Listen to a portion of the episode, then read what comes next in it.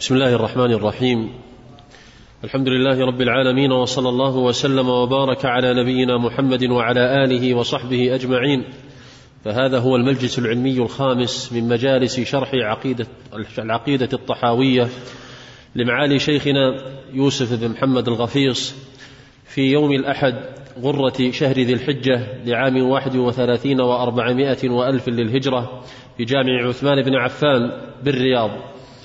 قال المصنف رحمه الله تعالى وإن القرآن كلام الله منه بدا بلا تكييف بلا كيفية قولا وأنزله على رسوله وحيا وصدقه المؤمنون على ذلك حقا وأيقنوا أنه كلام الله تعالى بالحقيقة ليس بمخلوق ككلام البرية فمن سمعه فزعم أنه كلام البشر فقد كفر وقد ذمه الله وعابه وأوعده بسقر حيث قال تعالى سأصليه سقر فلما أوعد الله بسقر لمن قال إن هذا إلا قول البشر علمنا وأيقنا أنه قول خال قول خالق قول خالق البشر ولا يشبهه قول البشر. نعم. الحمد لله رب العالمين وصلى الله وسلم على عبده ورسوله نبينا محمد وآله وصحبه. هذه المسألة من كلام أبي جعفر رحمه الله في ذكر قول أهل السنة والجماعة في القرآن. قال وان القرآن كلام الله وهذه من المسائل الشريفة التي أجمع سلف هذه الأمة عليها. وهو إجماع الصحابة رضي الله تعالى عنهم ومن اقتفى على آثارهم واتبعهم بإحسان من أئمة العلم والعبادة والفقه والحديث. وهو أن القرآن كلام الله منزل غير مخلوق وأن الله سبحانه وتعالى تكلم به ولا يجوز إضافته إلى المخلوقات. فيقال إنه مخلوق فإن الله جل وعلا جعله كلاما له في قوله وإن أحد من المشركين استجارك فأجره حتى يسمع كلام الله وذكر سبحانه وتعالى أنه منزل كقوله سبحانه وتعالى إنا أنزلناه في ليلة القدر وذكر تنزيله كثير في القرآن وذكر كونه قولا لله كثير في القرآن وذكر كونه نداء من الله كثير في القرآن. وذكر كونه أمرا من الله كثير في القرآن وذكر كونه قولا من الله سبحانه وتعالى كثير في القرآن إلى غير ذلك. وعليه فإن الأدلة الدالة على أن القرآن قول الله وكلامه هي أدلة مستفيضة من سياق آيات القرآن. حتى إن بعض أهل العلم قال إنه يتضمن القرآن فيما يقارب ألف دلالة على كون القرآن كلام الله سبحانه وتعالى وكلام الله سبحانه وتعالى. فهذا يتحقق بمثل هذه الطريقة العلمية. فيجعلون جميع الآيات التي فيها ذكر قوله وقال ربكم أو ذكر ندائه وناداهما ربهما أو ذكر أمره إن الله يأمركم أن تؤدوا الأمانات. فجميع هذه الأوجه على أوجهها اللغوية المختلفة والمتعددة تدل على أن الله موصوف بالكلام وأنه متصف بالكلام. فإن القول لا يكون إلا من متكلم والنداء لا يكون إلا من متكلم وهلم جرا وكذلكم القرآن فإنه من كلام الله كما هو صريح في القرآن. في قوله فأجره حتى يسمع كلام الله. وكان الناس على هذا زمن الصحابة رضي الله تعالى عنهم بعد نبيهم حتى نبغى طائفة من المتكلمين أحدثوا في مسألة الصفات ما ليس ماثورا وما لم يسبقوا إليه وذلك بعد ترجمة الكتب اليونانية إلى المسلمين. فإن الترجمة بدأت مبكرة في ما يقارب العام 85 للهجرة. لا, لا توزع لا لا توزع. محمد محمد لا توزع. يزي فإن هذا بدأ. نعم فإن هذا بدأ بعد عصر الصحابة رضي الله تعالى عنهم. لما بدأت الترجمة مبكرة في خلافة يزيد بن معاوية وكانت الترجمة على بداياتها في عهد الأمويين آه، واشتهرت في زمن العباسيين. فظهر بعد زمن الفتنة التي كانت بين ابن الزبير وبين بني أمية ظهرت أوائل لهذه الفتنة وهي فتنة القول في صفات الله بقول محدث في الإسلام وأول من نبغ في ذلك الجعد بن درهم والجهم بن صفوان. وأمثالهما من أعيان النظار الذين تكلموا في هذه المسائل.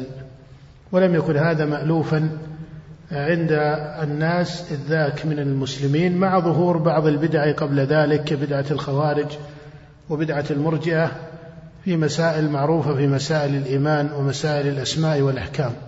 لكن فيما يتعلق بصفات الله فلم ينزع إلى ذلك أحد من العرب على نوع من الشبهة في تأويل القرآن فإن بدعة الخوارج تقلدها أناس وتأولوا في القرآن يعني لم تتأثر بالفلسفات أو الترجمة. وكذلك شبهة المرجئة لم تتأثر بالفلسفات وليست فرعا عنها. لكن لما ترجمت الكتب في مسائل الإلهيات وأقوال الفلاسفة في مسائل الإلهيات دخل القول في مسألة الصفات على طريقة فلسفية تبناها واستعملها قدماء المتكلمين كالجهم بن صفوان وقبلها الجعد بن درهم وظهرت المعتزلة التي مالت إلى هذه الطريقة أيضا فصارت هذه مسألة مقولة في الصفات وتفرع عنها مسألة القرآن وأن القرآن مخلوق. ولذلك لما ظهر القول في هذه المسألة بخصوصها زمن الإمام أحمد رحمه الله وذلك في خلافة المأمون من بني العباس ابن هارون الرشيد كان المأمون مائلا إلى هذه الطريقة والمأمون هو أول خليفة من خلفاء المسلمين يتقلد مذهبا ليس هو مذهب السلف فإن من قبله بعد عصر الخلفاء الراشدين آه، البين أمرهم بإمامتهم رضي الله عنهم من كبار أو هم كبار أصحاب النبي لكن بعد عصر الخلفاء الراشدين وابتداء الملك في الإسلام بعد خلافة آه، الصحابة رضي الله تعالى عنهم الأربعة الخلافة التي سماها النبي عليه الصلاة والسلام. وابتدأ الأمر بمعاوية ابن أبي سفيان وهو كما تعلم أول ملوك المسلمين وهو من الصحابة المعروفين. ثم لما جاء من بعده وابتدأ الأمر إلى غير الصحابة فجاء يزيد بن معاوية فجميع من جاء في الدولة الأموية من الملوك والسلاطين جميعهم كانوا على مذهب أهل السنة والجماعة ويتبنون هذا المذهب ولهم أي للأمويين في درء بعض البدع التي حدثت شأن حسن معروف. ولما جاءت الدولة العباسية بعد ذلك كذلك قام أوائلها على هذه الطريقة. إلى أن انتهى الأمر إلى المأمون بن هارون الرشيد فتقلد نظرية علم الكلام واستعملها ورغب فيها ومال إلى بعض المعتزلة في هذا الأمر واستقضاهم وصارت الفتنة التي ابتلي فيها أئمة السنة كالإمام أحمد وأمثاله. وعرفت في التاريخ وكتبها المؤرخون بفتنة خلق القرآن. وكان أخص من قام فيها من أئمة السنة هو الإمام أحمد بن حنبل رضي الله تعالى عنه. وأخص من تقلد خلاف ذلك هو أحمد بن أبي دؤاد قاضي المعتزلة. المقصود أن هذا المذهب لم يكن طارئا زمن الإمام أحمد بل كان قبله وهو فرع عن علم الكلام الذي كثر ذاك وقدماء المتكلمين لم يكونوا ينتحلون السنة والجماعة. أول ما أول ما ظهر علم الكلام لم يكن المتكلمون ينتحلون السنة والجماعة ولم يكونوا على وفاق مع أئمة الحديث وأئمة الفقه وإنما كانوا مختصين بطرائقهم ومائلين إلى النظر في مسائل الإلهيات بهذا العلم الذي أحدث بالإسلام وهو علم الكلام على هذه التسمية الاصطلاحية له. وحقيقة هذا العلم ليس بحثا عقليا مجردا فإن الدليل العقلي من حيث هو موافق للشرع إذا كان على وجه صحيح. لكن علم الكلام في التحقيق في تعريفه أنه علم مولد من الفلسفة واستعمل معه مقدمات عقلية ومقدمات شرعية. هذا حقيقة هذا العلم أنه علم مولد من الفلسفة وخاصة الفلسفة اليونانية وبخاصة فلسفة أرسطو من اليونان. أرسطو طاليس من فلاسفة اليونان أو من عيان فلاسفتهم وهو قبل المسيح ابن مريم عليه الصلاة والسلام بثلاثمائة سنة ولم يكن على دين سماوي بل كان فيلسوفا وكان وزيرا للإسكندر المقدوني وليس هو ذو القرنين المذكور في القرآن كما قال بعض الأخباريين وبعض أهل التاريخ أنه كان وزيرا لذي القرنين الذي ذكره الله في كتابه. هذا ليس كذلك فإن آه هذا لم يكن على دين سماوي بل كان منتحلا لفلسفة انتهت إلى وجه من القول بعدم تحقيق مقام الربوبية فضلا عن مقام الألوهية. ولهذا لما جاء من يتقلد رأيه وفلسفته من في تاريخ المسلمين من الفلاسفة الإسلاميين كابن سينا انتهى قول ابن سينا إلى مثل القول بقدم العالم. وإن كان يرتب هذا بطريقة معينة في كتبه. وقول ابن سينا بقدم العالم ليس عند التحقيق هو قول أرسطو على التمام ليس هو قول أرسطو على التمام. وابن سينا يثبت وجود الله سبحانه وتعالى ومسائل مجملة على قواعد الشريعة أو بما جاء في القرآن لكن ينتهي قوله إلى القول بقدم العالم بطريقة معينة قالها في كتبه.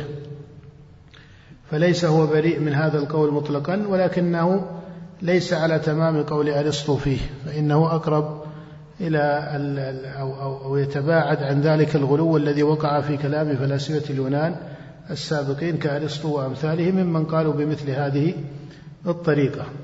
وعلم الكلام نشأ منفكا عن الفلسفة في نظر أصحابه وتقلد قدماء المتكلمين الرد على الفلسفة لكنهم ولدوا نظريتهم الكلامية وعلم الكلام ولد من مقدمات فلسفية ليست من مقدمات عقلية مجردة. ولذلك كل ما استعملت المعتزلة فيه أخص أدلتهم وهو دليل الأعراض فإن هذا الدليل مبني على مقدمات فلسفية فيما يتعلق بالعرض والجوهر والجوهر الفرد والجوهر المركب وتماثل الأجسام. كل هذه المقدمات كما ترى ليست من ما كانت العرب تعرفه وليست هي من بسيط الأحكام العقلية التي يدركها العقل المجرد أو يرتبها العقل المجرد بل هي مقدمات علمية فلسفية مأخوذة عن فلسفة سابقة.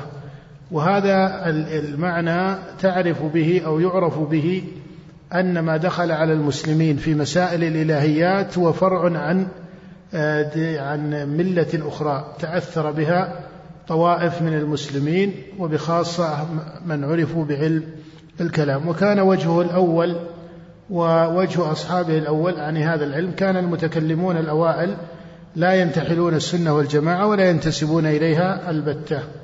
ثم حدث بعد ذلك أن ظهرت مدارس كلامية معنية بالانتساب للسنة والجماعة ومعظمة لجمل أئمة السلف ولدلائل القرآن والسنة. واشتهر كثير من هؤلاء بمقامات في العلم والإمامة والديانة وما إلى ذلك فصار هذا أيضا يقع به بعض اللبس. لكن هذه المدارس ليست وجها واحدا. لكن أصل هذا العلم أنه علم متأثر ولم يعرف في تاريخ المسلمين. ولذلك أن البدع التي ظهرت على وجهين. بعضها بدع نشأت عن شبهات وعن قصور في الفهم وعن غلو في النظر أو عدم تحقيق لجمع العلم وجمع الأدلة مثل بدع الخوارج. فالخوارج لما ظهروا على علي بن أبي طالب وخرجوا عليه كانوا من العرب وكانوا يتأولون بعض الآيات في القرآن يجعلونها حجة على مقالتهم في مثل قول الله إنك من تدخل النار فقد أخزيته وقوله سبحانه كلما أرادوا أن يخرجوا منها أعيدوا فيها. فلم يجمعوا المطلق مع المقيد ولم يفسروا السياقات بما توجبه اللغة والشريعة. لكن ما كان هذا عن مذهب أو ديانة تلقوا عنها شيئا ولم يكن عن ثقافة لاحقة. لكن بعد ذلك لما ظهرت مسائل الإلهيات لم تكن على هذا الوجه مثل بدعة القول في أهل الكبائر أو ما إلى ذلك بل كانت متأثرة بفلسفة سابقة. ولذلك أدلة المتكلمين هي مقدمات مبنية على هذه الفلسفة وإن كان فيها بعض الأوجه من النظر العقلي أو المجمل الشرعي. فهذا قرب هذا العلم إلى بعض النفوس حتى صار يقال في تعريفه إنه معرفة العقائد الإيمانية بالحجج العقلية. وهذه تسمية غير صحيحة أو تعريف وحد غير صحيح. فإنه ليس عقليا محضا. علم الكلام ليس هو الأدلة العقلية. بل الأدلة العقلية مذكورة في القرآن على أوجهها الصحيحة في ما يجب لله سبحانه وتعالى من التوحيد وما يجب له من الكمال وما يجب له من الربوبية وما يجب له من العبادة كما أن الله جل وعلا أمرنا به أمرا وشرعا فإنه ذكر موجبه من جهة العقل وسبق ذكر شيء من ذلك كقوله سبحانه ضرب لكم مثلا من أنفسكم هل لكم مما ملكت أيمانكم من شركاء؟ فهذا مثل عقلي. يبين ما يجب له سبحانه من العبادة وأن الشرك لا يجوز كما أنهم هم لا يرضون الشريك فيما يتخذونه من أموالهم وعبيدهم وما إلى ذلك. وكقوله وضرب لنا مثلا ونسي خلقه وكقصة إبراهيم مع أبيه وقومه وكقصة موسى في قوله سبحانه واتخذ قوم موسى من بعده من حليهم عجا جسدا له خوار ألم يروا أنه لا يكلمهم ولا يهديهم سبيلا اتخذوه وكانوا ظالمين. فقولوا ألم يروا أنه لا يكلمهم؟ هذا رد عقلي وبيان عقلي وإبطال عقلي لعبودية العجل. في قوله ألم يروا أنه لا يكلمهم ولا يهديهم سبيلا اتخذوه وكانوا ظالمين. فالمقصود أن القرآن تضمن من البراهين العقلية الصحيحة ما يوجب المعرفة وما يوجب الإيمان وما يدرأ الشبهات. لمن عرضت له شبهة. وما يدرأ الشبهات لمن عرضت له شبهة. فليس علم الكلام هو معرفة العقائد الإيمانية بالحجج العقلية. فإن هذا متناقض في نفسه. فإن العقائد الإيمانية تعرف بالشريعة والشريعة تتضمن الطلب والتشريع وتتضمن البرهان العقلي أيضا. وتتضمن البرهان العقلي أيضا وليس ثمة تقابلا بين العقل والنقل فإنهما ليس من باب المتقابلين كما تقول الوجود والعدم وما بينهما من التقابل. بل هذا متضمن في هذا على وجه الصحيح أي أن الدليل العقلي متضمن في خطاب الشارع على وجهه الصحيح وهي البراهين القطعية البريئة من الوهم والظن العقلي بخلاف ما يستعمله النظار فإنه يقع فيها أدلة عقلية صحيحة في مقامات ويقع في مقامات ما يسمونه دليلا أو برهانا ويكون حقيقته من الوهم العقلي ليس من باب الصواب العقلي. نعم. فالمقصود أن ما ذكره أبو جعفر هو مذهب أهل السنة وفي كلام أبي جعفر تمييز حتى عن طريقة متكلمة الصفاتية. فإنه أشار في جملة كلامه إلى ترك قول المعتزلة بأن القرآن مخلوق فإن هذه جملة جرى إجماع السلف على خلافها بل إجماع جمهور المسلمين وعامة المسلمين على خلافها حتى متكلمة الصفاتية كأبي الحسن الأشعري وأصحابه وعبد الله بن سعيد بن كلاب وأصحابه جميعهم يدفعون هذه المقالة القائلة بأن القرآن مخلوق.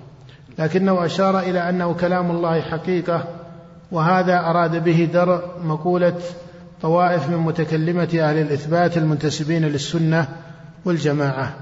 وهذا الدرء يميز أن رسالة أبي جعفر رسالة جرت على أصول الأئمة عند التحقيق. نعم. ومن وصف الله بمعنى من معاني البشر فقد كفر فمن أبصر هذا اعتبر وعن مثل قول الكفار نعم زجر. هذا, هذا على وجه الإلزام. هذا على وجه الإلزام. وتعلم أن المقالات التي تضاف للطوائف على ثلاثة أوجه. المقالات التي تحكى في مذاهب الطوائف على ثلاثة أوجه. بعضها يكون من باب المطابقة لمذاهبهم وبعضها يكون من باب المتضمن في مذاهبهم وبعضها يكون من باب اللازم وليس من باب المطابق أو المتضمن. فما كان مطابقا فإنه حقيقة في المذهب يضاف إليه وما كان متضمنا فإنه يضاف إلى من اعتبره وهو في الجملة يكثر فيه الخلاف بين أصحاب المذهب الواحد. وما كان من باب اللازم فإنه يستعمل في الجدل وبيان ما يجب على هذه الأقوال من المآلات الفاسدة في الحقائق العلمية.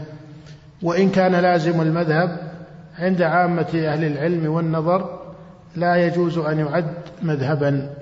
لازم المذهب ليس بمذهب وإن كان يستعمل لمقام الإبطال. فطالب العلم إذا ابتغى مقام العدل والتحقيق العلمي لا بد أن يميز ما كان من المقالات من باب المطابقة وما كان منها من باب التضمن في أقوال الطوائف وما كان منها من باب اللازم. فلازم المذهب ليس بمذهب. وإن كان يستعمل في مقام الجدل والرد لبيان ما يجب عن هذه المقالات من الغلط. نعم. فمن أبصر هذا اعتبر وعن مثل قول الكفار زجر وعلم أن الله بصفاته ليس كالبشر. نعم. والرؤية حق لأهل الجنة. نعم. ب... نعم.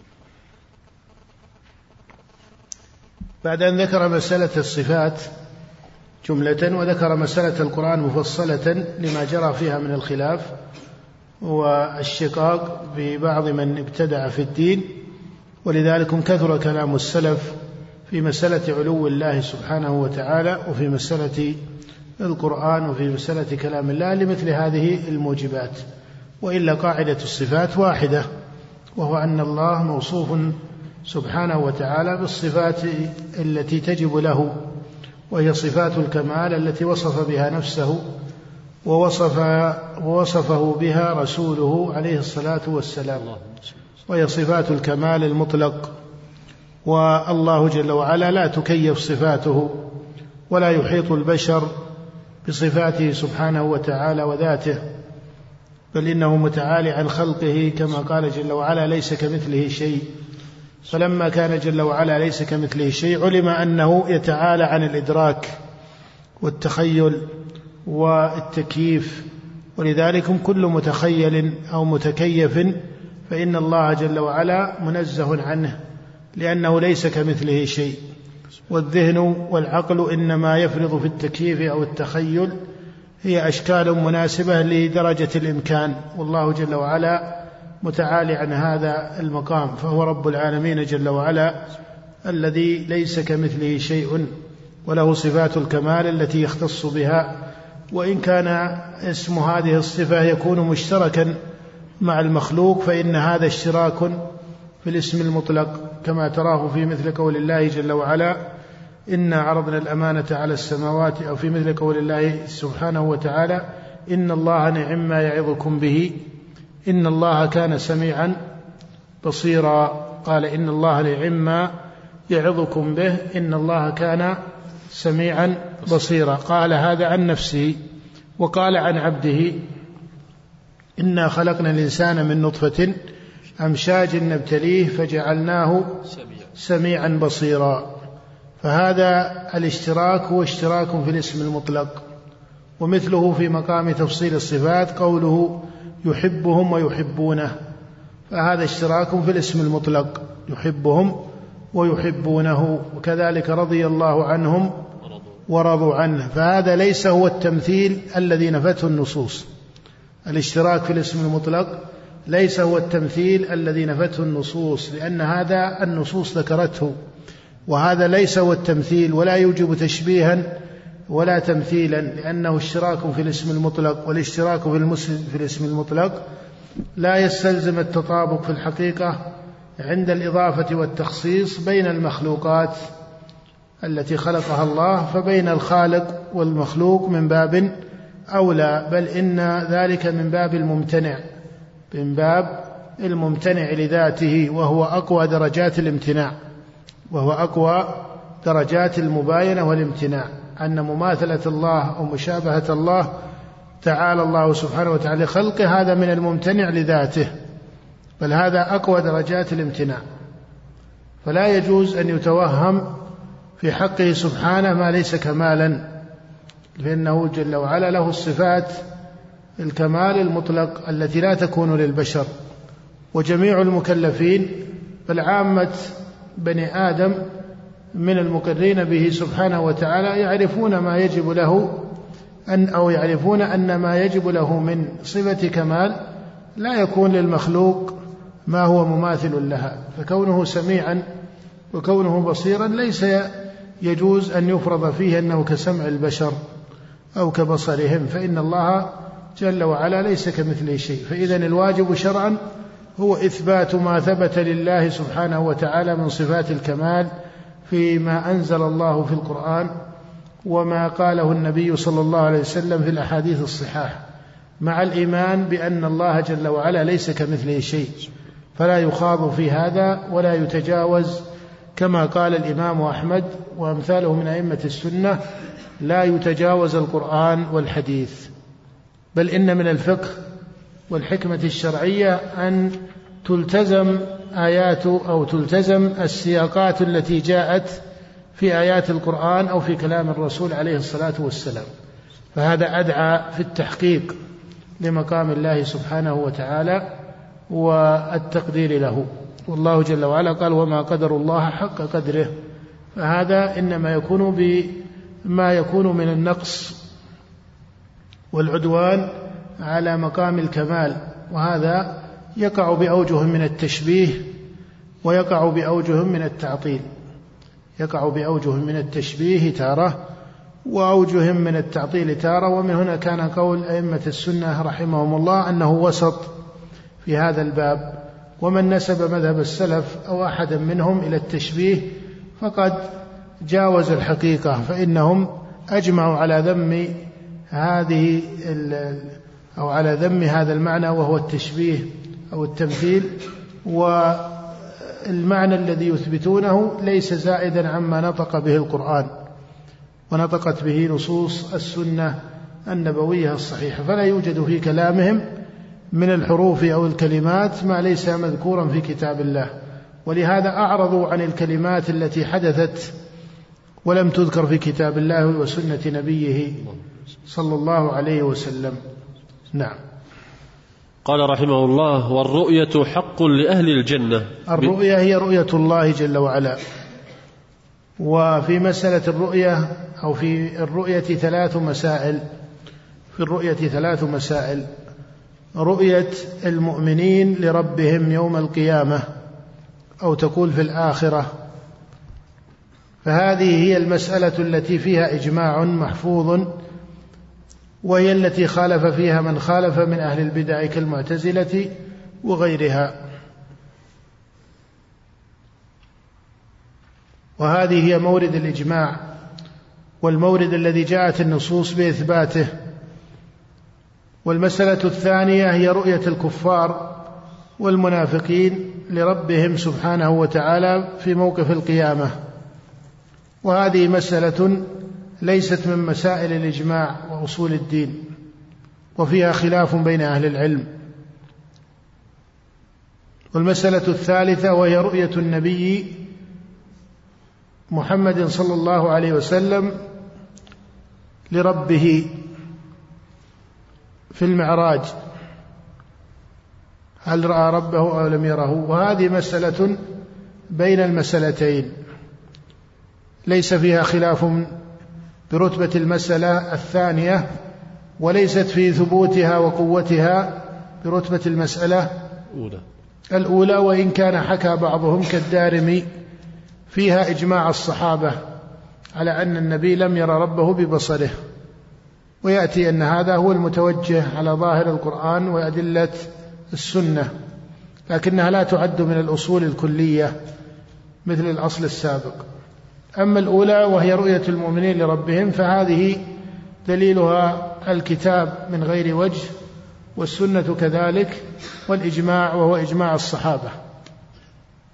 أما الكتاب فهذا مذكور في قوله جل وعلا وجوه يومئذ ناظرة إلى ربها ناظرة. وهذا المقصود به رؤية الله كما جاءت النصوص بتفسيره مع أن الآية صريحة فيه. على النظر العلمي الآية صريحة في هذه الدلالة. وكقوله جل وعلا للذين أحسنوا الحسنى وزيادة. فإن الزيادة وهي من مجمل القرآن فسر ذلك بالسنة والسنة تفسر القرآن. فيما ثبت في الصحيح وغيره من حديث صهيب أن النبي صلى الله عليه وسلم فسر الزيادة بالرؤية وكقوله سبحانه وتعالى لا تدركه الأبصار وهو يدرك الأبصار فإنها دليل على ثبوت أصل الرؤيه فإن نفي القدر الزائد يدل على ثبوت أصل المعنى. فإن تخصيص القدر الزائد بالنفي يدل على ثبوت أصل المعنى. إلى غير ذلك. وأما السنة فمتواتر. وقد روى أحاديث الرؤيا نحو من ثلاثين من الصحابة. نحو ثلاثين من الصحابة. منهم العشرة المبشرون بالجنة. وهي مذكورة في الصحاح والسنن والمسانيد وكتب الحديث. وأخرج الشيخان في صحيحيهما طرفا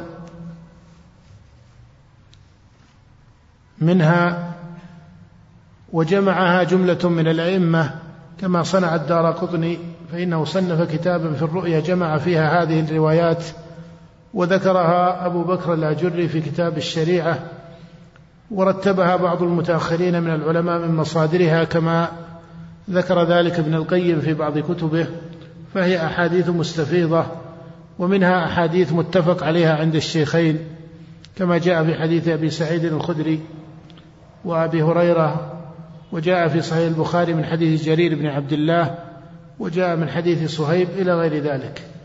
وهذا التواتر تعلم به أن ما قاله بعض أعيان المتكلمين النفاة للرؤية لما دفعوا هذه الأحاديث بحجة أنها من الآحاد هذا ليس بمتوجه بل هي من المتواتر في السنة.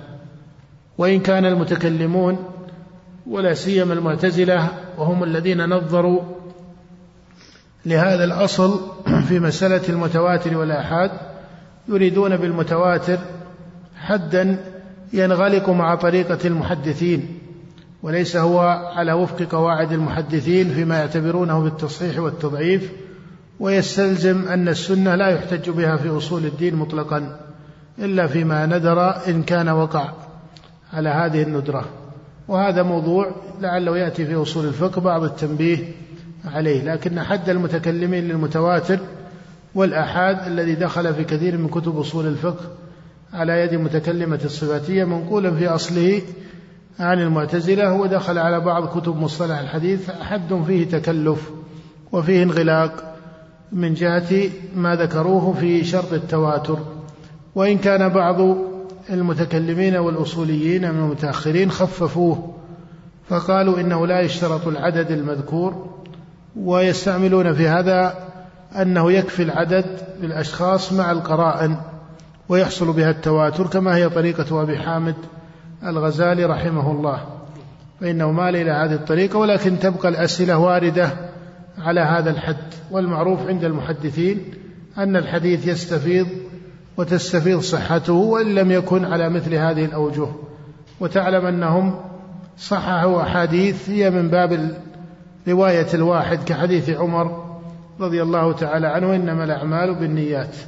فلم يكن هذا المبنى هو المعتمد عند المحدثين لكن هو على كل تقدير أحاديث الرؤيا مما استفاض مما استفاض وليس هو فقط رواية جرير بن عبد الله بل هي رواية جملة من الصحابة. رضي الله تعالى عنهم والإجماع على ذلك. وهذه الرؤيا الثابتة للمؤمنين تصان عما لا يليق بالله فيقال إن المؤمنين يرون ربهم على ما أخبر به القرآن وأخبر به النبي صلى الله عليه وسلم بقوله إنكم سترون ربكم يوم القيامة. فهذا يلتزم فيه خبر الله وخبر نبيه لأنها مسألة لا تحصل بالعقل. مسألة لا تحصل بالعقل وإن يعني لا يوجبها العقل وإن كان العقل لا ينافيها لكن العقل لا يوجبها ابتداء فإنها فضل من الله على عباده المؤمنين. فإنها فضل من الله على عباده المؤمنين وإلا في الرؤية من حيث العقل ممكنة. الرؤية من حيث العقل ممكنة لكن تحصيل ذلك لا يقع إلا بنص. فجاءت به النصوص يؤمن بما جاءت به النصوص ولا يزاد عليه. ومما جاءت النصوص بإحكامه قول الله تعالى لا تدركه الأبصار. ففقه هذه الآية متمم لمعرفة مذهب أهل السنة والجماعة وهي أنهم يقولون بأن المؤمنين يرون ربهم يوم القيامة مع أنهم لا يدركونه بأبصارهم. وعليه فترى أن قوله وجوه يومئذ ناظرة ليس معارض ليس بينه وبين قوله لا تدركه الأبصار جهة من التنافي. وأنت تعلم أن القرآن يصدق بعضه بعضا لا يخالف بعضه بعضا. ولا يجوز أن يقع في القرآن دليل يصحح الرؤيا أو يوجبها أو يذكر وقوعها ودليل ينافي ذلك. فمن استدل بقوله كما استدل بعض نفاتها من المتكلمين بقوله لا تدركه الأبصار قيل هذا ليس بدليل. هذا نفي للإدراك. والإدراك قدر زائد عن أصل الرؤية. ولذلكم فإن المؤمنين يرون ربهم يوم القيامة ولكنهم لا يحيطون به إدراكا. كما أنهم يعلمون مما علمهم الله سبحانه وتعالى من علمه وأنزله بعلمه ولكنهم لا يحيطون به علما. وهذا لكمال الله وقيوميته وربوبيته وهذا معنى قوله تعالى لا تدركه الأبصار. فهذا هو تحقيق الكمال لله أن المؤمنين يرون ربهم كما أخبر الله ورسوله ولكنهم لا يدركونه بأبصارهم. وعدم الإدراك أو نفي الإدراك لا يستلزم نفي الرؤية لأن الإدراك قدر زائد عن أصل الرؤية وتخصيص القدر الزائد بالنفي لا يستلزم نفي الأصل بل إنه عند التحقيق يوجب ثبوت الأصل. بل إنه عند ومن هنا قال بعض أهل العلم إن الآية عند التحقيق آية الأنعام لا تدرك الأبصار دليل على الإثبات وليست دليلا على النفي. نعم. أما المسألة الثانية وهي رؤية الكفار والمنافقين ففيها خلاف بين كثير من أهل العلم المتاخرين ويشير الإمام ابن تيمية رحمه الله إلى أنه لم يحفظ عن الصحابة فيها شيء. يشير شيخ الإسلام ابن تيمية رحمه الله إلى أنه لم يحفظ عن الصحابة فيها شيء والخلاف فيها عند المتأخرين وإن كان ظاهر القرآن على النفي في قوله تعالى كلا إنهم عن ربهم يومئذ لمحجوبون وجاءت بعض الأحاديث في الصحيح وغيره ما قد يفهم من ظاهرها ثبوت بعض ذلك في حق المنافقين. ولكن هذه مسألة على كل حال لا يضلل فيها المخالف وليس فيها إجماع للسلف بل لم ينقل عن أكثر الصحابة فيها شيء والمسألة الثالثة في الرؤية وهي رؤية النبي صلى الله عليه وسلم لربه لما عرج به إلى السماء. فإنك تعرف أنه عرج بالنبي صلى الله عليه وسلم ومعراجه ثابت عليه الصلاة والسلام. فقال طائفة من أهل العلم وكثير من المتأخرين بل بعض المتأخرين من شراح الحديث يقول إن هذا قول جمهور أهل العلم كما يذكره بعض المالكية والشافعية والصحيح أن هذا ليس قول الجماهير من أهل العلم بل الذي عليه جماهير أهل العلم وهو المنقول عن الصحابة بل بعضهم يجعله إجماعا للصحابة كما صنع الإمام الدارمي رحمه الله حكى إجماع الصحابة على أن النبي لم يرى ربه ببصره. فالذي عليه عامة المتقدمين ويحكى إجماعا عنهم وهو قول أعيان أئمتهم كأحمد وأمثاله أن النبي صلى الله عليه وسلم لم يرى ربه ببصره ليلة المعراج. والدليل على ذلك أنه لا يوجد في القرآن ولا في السنة ما يدل على ثبوت ذلك والأصل عدمه بل ظاهر القرآن على عدم ثبوته. فإن الله سبحانه وتعالى لما ذكر مسرى نبيه في كتابه ذكره على سبيل التشريف للنبي عليه الصلاة والسلام والتكرمه له وذكر جل وعلا الكرامة التي بلغها في هذا المسرى وهو معراجه لما أسري به إلى بيت المقدس ثم عرج به إلى السماء. فذكر الكرامة التي بلغها وجعل غايتها جعل الله غايتها في القرآن هي رؤية الآيات. قال الله تعالى سبحان الذي أسرى بعبده ليلا من المسجد الحرام إلى المسجد الأقصى الذي باركنا حوله لنريه من آياتنا. فجعل الله جل وعلا الغاية التي وصل إليها النبي من امتنان ربه عليه إيش؟ رؤية الآيات. رؤية الآيات. فلو كان يقع له عليه الصلاة والسلام مقام فوق ذلك وهو ما هو الذي فوق رؤية الآيات؟ رؤية الله. رؤية الله. لكان الإشادة بذكره والامتنان به أعظم من الإشادة والامتنان برؤية الآيات. وهذا معنى بين في العقل والشرع.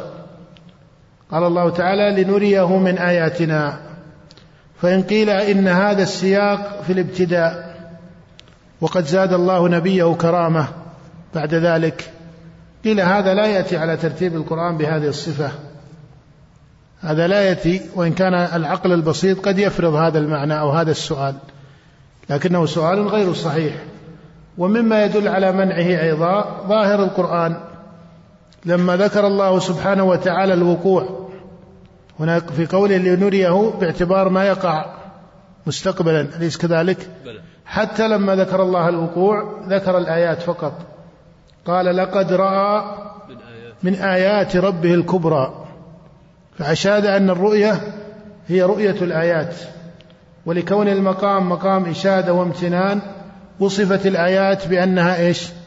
كبرى. فدل على أنه لو كان مقام فوق الآيات الكبرى وقع له لكان تسميته أعظم من الإشادة والامتنان برؤية الآيات.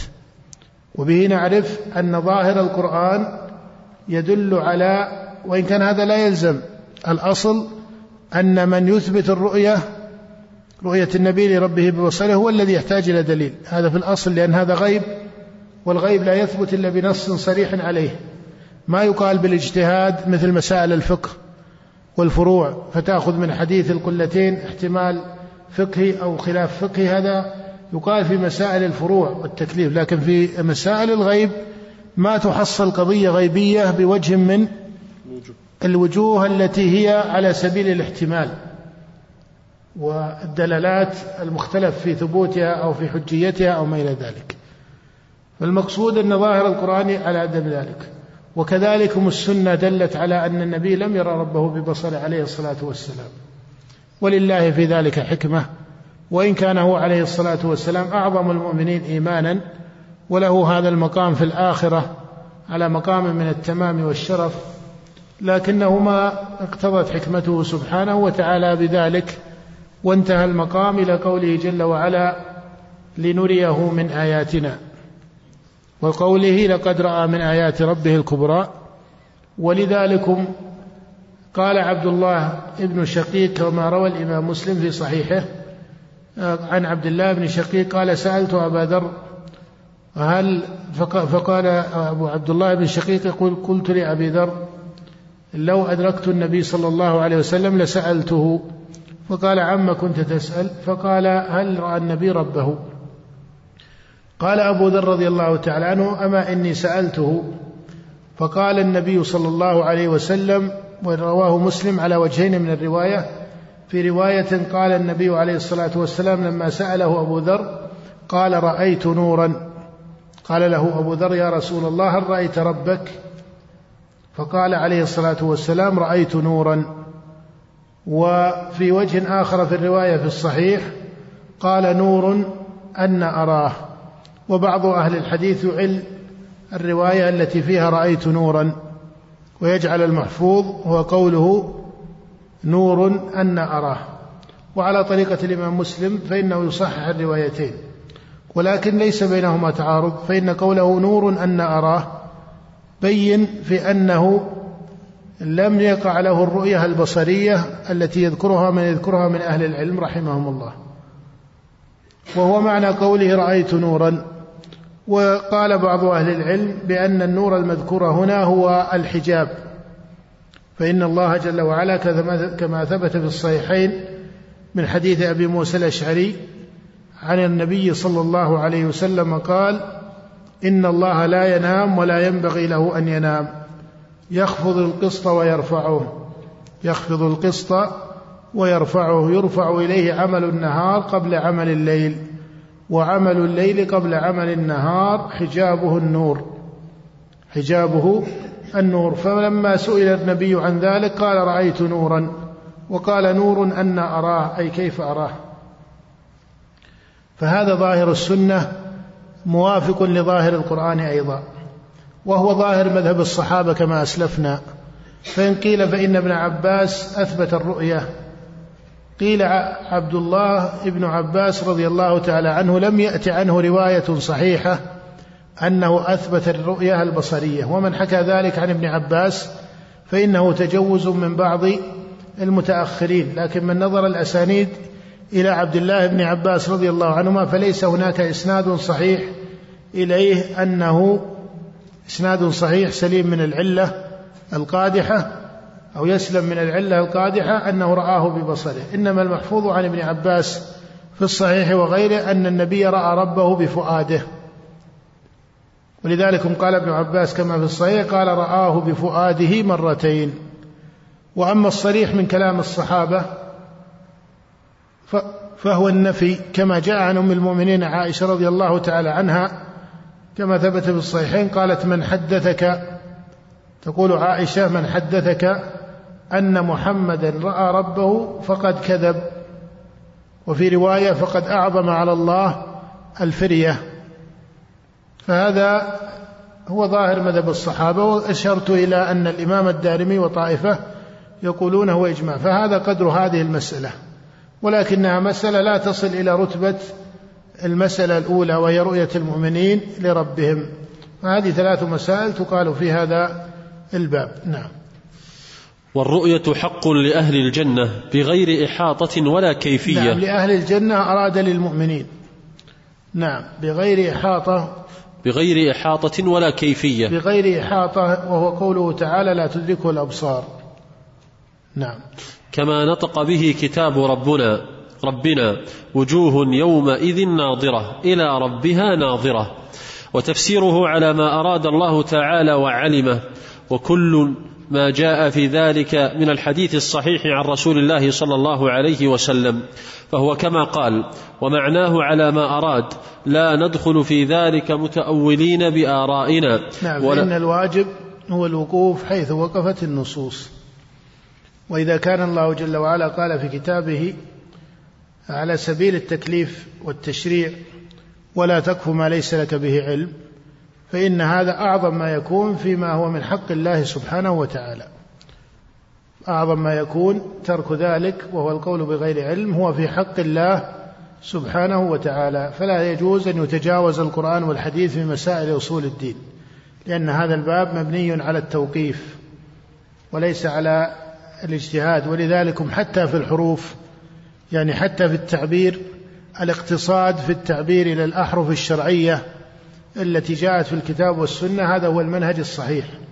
لا يمال عن الأحرف الشرعية إلى أحرف اصطلاحية فضلا عن أحرف محدثة مجملة فضلا عن أحرف مبتدعة.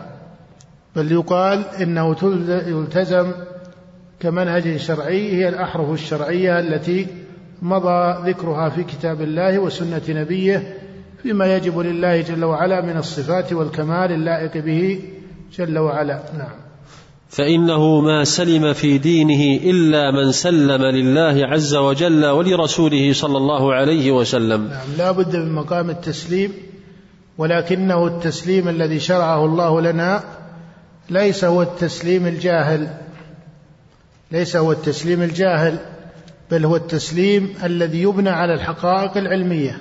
هذا هو التسليم الشرعي الذي شرع للمؤمنين في قول الله جل وعلا فلا وربك لا يؤمنون حتى يحكموك فيما شجر بينهم ثم لا يجدوا في أنفسهم حرجا مما قضيت ويسلموا تسليما. فلا يكون هذا التسليم إلا مع التحكيم الصحيح للشريعة والعلم بها. وهذا قوله فلا وربك لا يؤمنون حتى يحكموك فيما شجر بينهم. نعم. ورد علم ما اشتبه عليه إلى عالمه.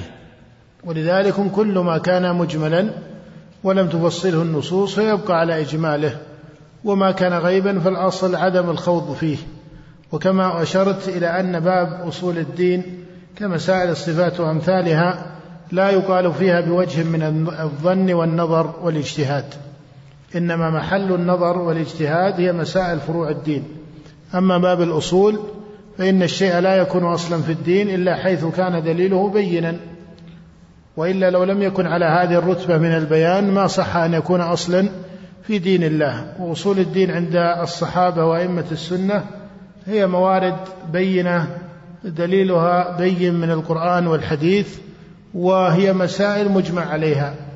أما المسائل التي ليست على رتبة الإجماع عندهم بل هم مختلفون فيها فإنهم لا يجعلونها من مسائل أصول الدين التي يضلل فيها المخالف بل أصل فيها التوسعة على قواعد علمية معروفة. نعم. أحسن الله إليك.